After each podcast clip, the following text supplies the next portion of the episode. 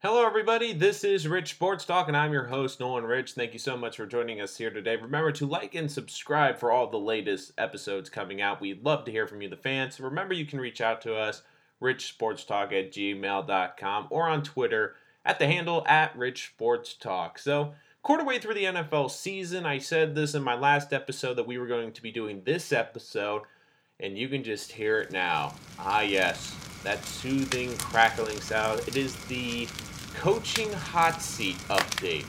And boy, this is going to be a good one. So, this is what we're going to do. We're going to look at five NFL coaches that are on the hot seat throughout the season. This will progress based on how the teams are doing. But at the quarter mark of the season, for the first four games, these are the five coaches that I think, on my opinion, are on the hot seat or are going to be on the hot seat by the end of the season based on their current performance and what they've done leading up to this. So there's a lot of factors that go into this.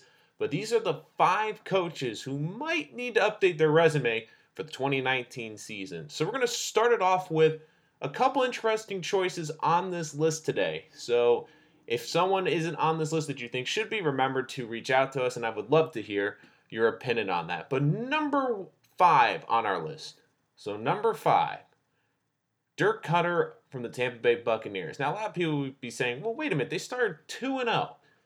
But here's the thing: the reason he was hired was to develop Jameis Winston. And this week he has decided that going into the bye, Jameis Winston is going to be their starting quarterback, despite Ryan Fitzpatrick having a great start to the season. This could be the decision that determines his coaching future in Tampa Bay. If Jameis works and they play well the rest of the season, I think he keeps his job. But keep in mind, this is a locker room that They've seen what the offense can do under Ryan Fitzpatrick. They've seen how explosive they can be and how many points they can put up. If Winston struggles, could this be a decision that tears apart this locker room because they feel they have a better quarterback in Ryan Fitzpatrick, especially if Winston struggles early? Now, do I think the ownership got into this decision a little bit too because they want to see what Winston has before they have to pay him? Yes, but ultimately, the reason he was given the head coaching job a couple years ago was to develop Jameis Winston. And to his credit, Winston every single season has gotten progressively better. And I understand that the game in Chicago went really bad for the Tampa Bay Buccaneers. And look, Fitzpatrick did not play well. And Fitzpatrick as a long-term quarterback is probably not the viable option that they want. But this is an interesting decision because Winston did not play well in that game either. And it looked like the team really bought into Fitzpatrick as the quarterback. Now, if Winston struggles, this could be a decision that ultimately costs him his job. So this is one that we have to wait to see what happens. But you have to look at the situation and say if Winston doesn't do well, I mean, Dirk Koetter could be finding himself a new job next season. And a lot of it just has to do with this decision to go with Jameis Winston. It, it's one of the most intriguing decisions that's happened in the early season. It's been one of the big storylines, especially with how well Fitzpatrick has played out of the gate. So this will be one coach I definitely will be keeping an eye on. Number four, Jason Garrett of the Dallas Cowboys. Now, I like Jason Garrett. I know he gets a lot of flack, but he has made Dallas consistent. And even though they're two and two, this is an offense that is struggling, and he's supposed to be an offensive coach. And realistically, it's not his problem. I think Dak Prescott is limited with what he is doing and he has limited weapons on the outside. But if this team misses the playoffs, we've seen Jerry Jones. He is going all in. He wants to win a Super Bowl, and it's my opinion that we've seen him being this aggressive because he knows he knows he doesn't have a lot of time left, and he wants to win one more Super Bowl. And right now, the Cowboys they're underachieving in this division. I know the Eagles are two and two, but the Eagles look like a lot better team the Redskins look like a very good team in this division. And look, for all the problems the Giants have had, they're at least a competent defense. And for Dallas, their offense, they just are struggling. I would like to see them go with more of a read option. I think Garrett's going to have to make adjustments to give the ball into Prescott's hands more in terms of running the football. But if this team misses the playoffs this season, Jerry Jones made the comment that he thinks that this offense has the potential to be the LA Rams, which is crazy, but that's where the owner is thinking. And if this offense continues to struggle, this could be a situation where he's been there a long time. They might look to try to get a new head coach in there. And don't forget, this is a team that it's Dallas. They want the big flashy. They've always been flashy on offense with the quarterback play, the wide receivers, and the running backs. And right now, their offense, it's just boring. If I had to say what's one of the least like attractive offenses to watch in football, it'd be Dallas. They're boring. They just run the ball with the quarterback and they try to hit a couple short passes. They're not an explosive offense. They're boring to watch. And to me, for Jerry Jones, he understands it's not only about the product on the field, it's the product on television. And right now, the Cowboys, despite being two and two, are neither. So Garrett might need a new head coaching job at the end of the season. Number three, Pete Carroll, another two and two coach, but this is a situation where you wonder if it's run its course here in Seattle. Now, Seattle's going to get a break as they get to play San Francisco without Jimmy Garoppolo. Arizona looks like a complete mess. So I could see the Seahawks taking advantage of those two teams this year, and they might not be a terrible team. I predicted that they were going to be six and ten. I think they're projected more seven and nine, but that offensive line is terrible. And to be honest, these two wins, a lot of it's due to Russell Wilson being a great quarterback. But we've seen it over the last couple of years, the Legion of Boom breaking up, the players being outspoken on this team, all the players that have come out after leaving and saying how they lost faith in Pete Carroll.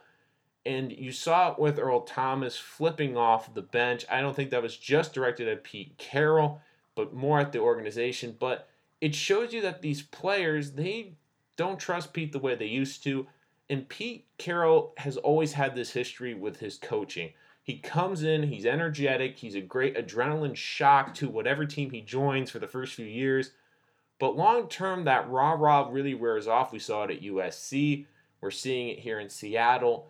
And look, he might stay just by default at the end of the season, but it just feels like he's getting older. He's going to be 70 soon. He's in the last year of his contract. And I don't know if Seattle feels he's the best long term answer for this franchise because their quarterback is getting killed by a terrible offensive line and play calling on offense. And look, Pete Carroll brought a Super Bowl to this franchise. There's no question that he's arguably the greatest coach there in their franchise history. But sometimes you look at history, and history says that Pete Carroll wears out his welcome. It's about that point, like in most of his coaching tenures. And look, I just think Seattle, they're a mess right now. They're going to be rebuilding that offensive line, rebuilding that defense. To me, they're more of a rebuilding project than they want to admit. But for me, Pete Carroll, being that the H he is, is he the long term answer there? I don't think so. And I think right now that is why he's third on my hot seat list. Number two, and now this might be a little bit of a surprise, but it's going to be Todd Bowles of the New York Jets. Now, for anyone that's listened to the show, you know I'm a bigger fan of Todd Bowles than a lot of people. But here are the things that are working against Todd Bowles right now. Number one, he's 21 and 31 as overall head coach, including back-to-back 5 and 11 seasons last year. Now, granted, I think he's getting a lot more out of this talented. If I was to say the Jets are bottom five in total talent roster, I don't think that's a stretch. And you look at Pro Football Focus, the second worst offensive line and bottom five in all special positions around Sam Darnold.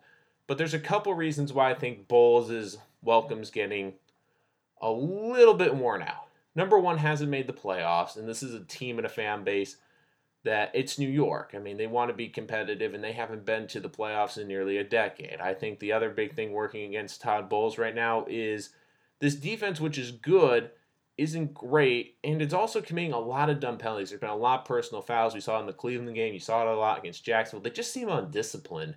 And look, this, he got a lot of this team last year. A lot of people thought this was a one-win team last year. They ended up winning five games, and they've been in these games. They've been ugly. You've seen flashes of a really good football team, and he says he feels he has a good football team, but the Jets just never can seem to put it together consistently. You see them have a great quarter, a great half, but we haven't really seen this team over the last two years have a great game. And the players love playing for him. You hear, especially from the locker room, that a lot of these players really want him to be the head coach. They feel he's a great head coach. But to me, the biggest factor in all of this is Sam Darnold. How is Sam Darnold progressing? I think a lot of it's going to be stunted by the personnel around him, but you see what's working in this league right now. It's young quarterbacks with young offensive minded head coaches. Sean McVay and Jared Goff. You look around these leagues, the teams that are successful have a offensive minded coach with an offensive quarterback. And that's what's helping these young quarterbacks develop. And look, Sam Darnold, he they feel he's their franchise quarterback for the next 10 to 15 years Baker Mayfield has an advantage because he has Hue Jackson, an offensive mind, an offensive minded offensive coordinator. That's why I think Baker's going to have a more successful rookie year than Sam Darnold. I mean, you look around the league, there's a lot of good young quarterbacks with young offensive coordinators or talented offensive coordinators. And to me, Bowles is a defensive coach. And it's great that he's a defensive coach. But in order to develop your quarterback, which with the rule changes is the most important position on the field, they might be looking for an offensive guy to help develop Darnold moving forward. And that's the biggest reason why I think Bowles, especially if this season ends another 4 and 12, 5 and 11 season, could be shown the door. And number one, Bill O'Brien of the Houston Texans. Now, this is a weird one because you look on the outside, well, Bill O'Brien, he's gone the Texans to the postseason without a reliable quarterback. But this will be, if he doesn't make the playoffs this year, it'll be the third consecutive years that the Texans haven't made the playoffs. They have Deshaun Watson healthy this year, and he's now under 500 for his career. I mean, the Texans, when you looked at their roster coming in on day one, you felt offensive personnel, they had better offensive personnel than Jacksonville. And their defense, while it doesn't have the secondary Jacksonville did, they had a front seven that could compete with them. And to me, the Texans were the dark horses team. I thought the the Colts would be a seven and nine, eight and eight team. Andrew Luck coming back from the year removed, but he's looked very well. And I think that team, if the Texans are lucky that they were aggressive. And I love the play call they made to go for it, but the Texans got a gift and were lucky they didn't end up 0-3 and 1 to start the season instead of 1 and 3. To me, they just seem to be projecting in the wrong way. Jacksonville feels like they are going to run away with this division. And look, if this team's under 500, there's not going to be excuses for Bill O'Brien. He has Deshaun Watson, a lot of explosive weapons on the outside, a good enough offensive line, a quality running back, and of course, a great front seven and a healthy J.J. Watt to me this year, especially the way it's gone, Houston doesn't have any big injuries in the first four games, yet they're one and three. So unless Houston really turns it around, you look at this team, they're a win now team. They're a roster that's ready to win now. And they have a limited window, especially on the defensive side of the football. And if they don't think Bill O'Brien can get it done this year or in the next two years, I think they might be looking for a new head coach. That's going to do it for this episode. Thank you so much for joining us. Remember to like and follow and subscribe for all the latest content. On the next episode, we're going to have a fun thing. Talked on the last episode about the LA Rams being great for Los Angeles and why it's helping the NFL succeed when and how the NFL was the big winner of how well they've been doing. But now we're going to look at the other LA team, the LA Chargers, and what that impact is doing to the NFL and what the future ramifications could be. That's going to be a very fun episode. Make sure you tune in for that. Of course, we're going to keep dissecting the NFL as we move forward through the 2018 season. A lot of great storylines moving forward, including Patrick Mahomes and the Chiefs being 4 0. Very exciting. So remember to follow and subscribe so you don't miss any episodes. So make sure to follow and reach out to us. We'd love to get your questions and answer them on air. Remember, richsportstalk at gmail.com or Twitter at Rich Sports Talk. Thank you so much for joining us here today. I'm Nolan Rich from Rich Sports Talk.